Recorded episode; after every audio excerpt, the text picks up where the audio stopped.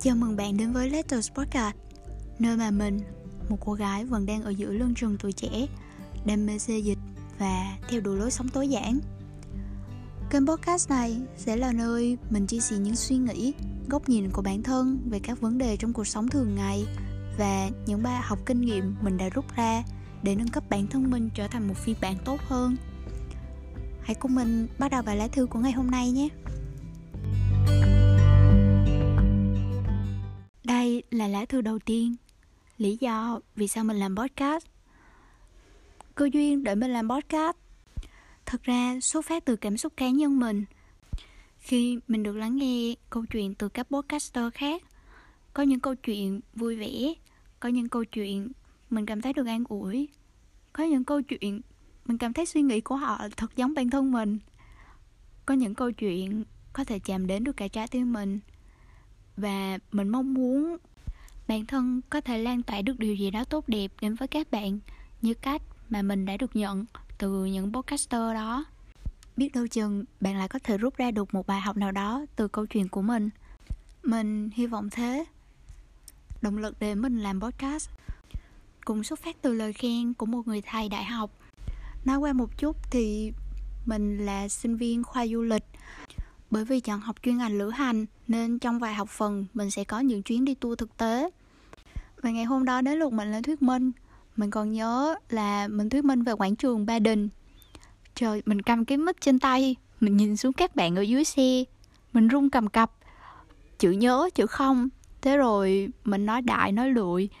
Mình cảm thấy mình nói rất là ngắn, rất là nhanh. Nhưng mà các bạn mình lại bảo bài của mình nói rất là dài, nói rất là được luôn. Nhưng điều quan trọng nhất mà mình nhận được đó là lời khen của thầy mình.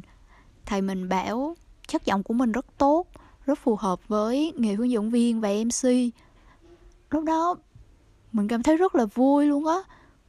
Bởi vì thầy mình trước khi trở thành một giảng viên đại học thì cũng đã từng có thời gian làm một hướng dẫn viên.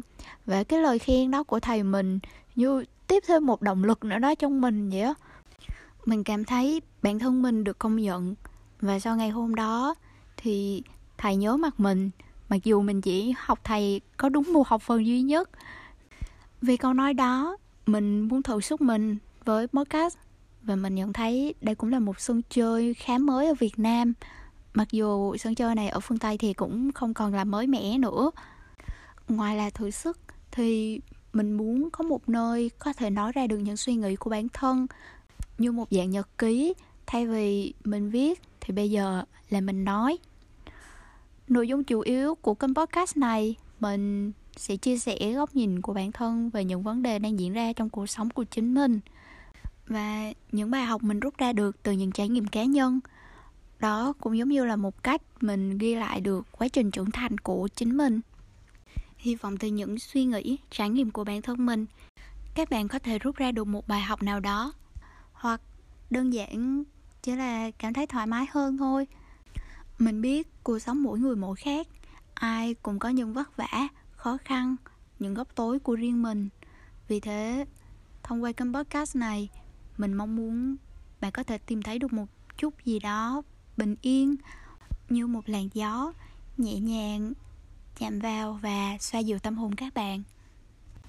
Được như vậy thôi, bản thân mình cũng đã cảm thấy rất hạnh phúc rồi.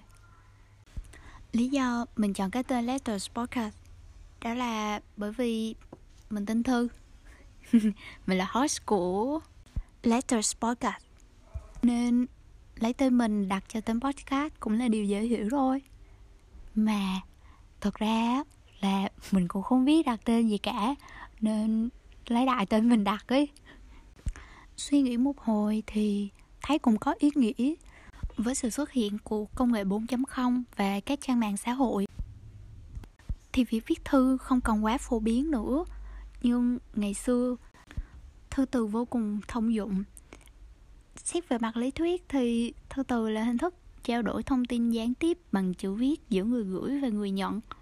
Vì lẽ đó, Letters Podcast là nơi mình có thể gửi gắm những thông điệp, năng lượng tích cực, vui vẻ mà mình có đến cho các bạn. Và đó là nội dung của lá thư ngày hôm nay. Nếu các bạn đang nghe đến đây thì mình thật sự rất cảm ơn các bạn. Hẹn gặp lại các bạn trong những lá thư tiếp theo. Bye bye.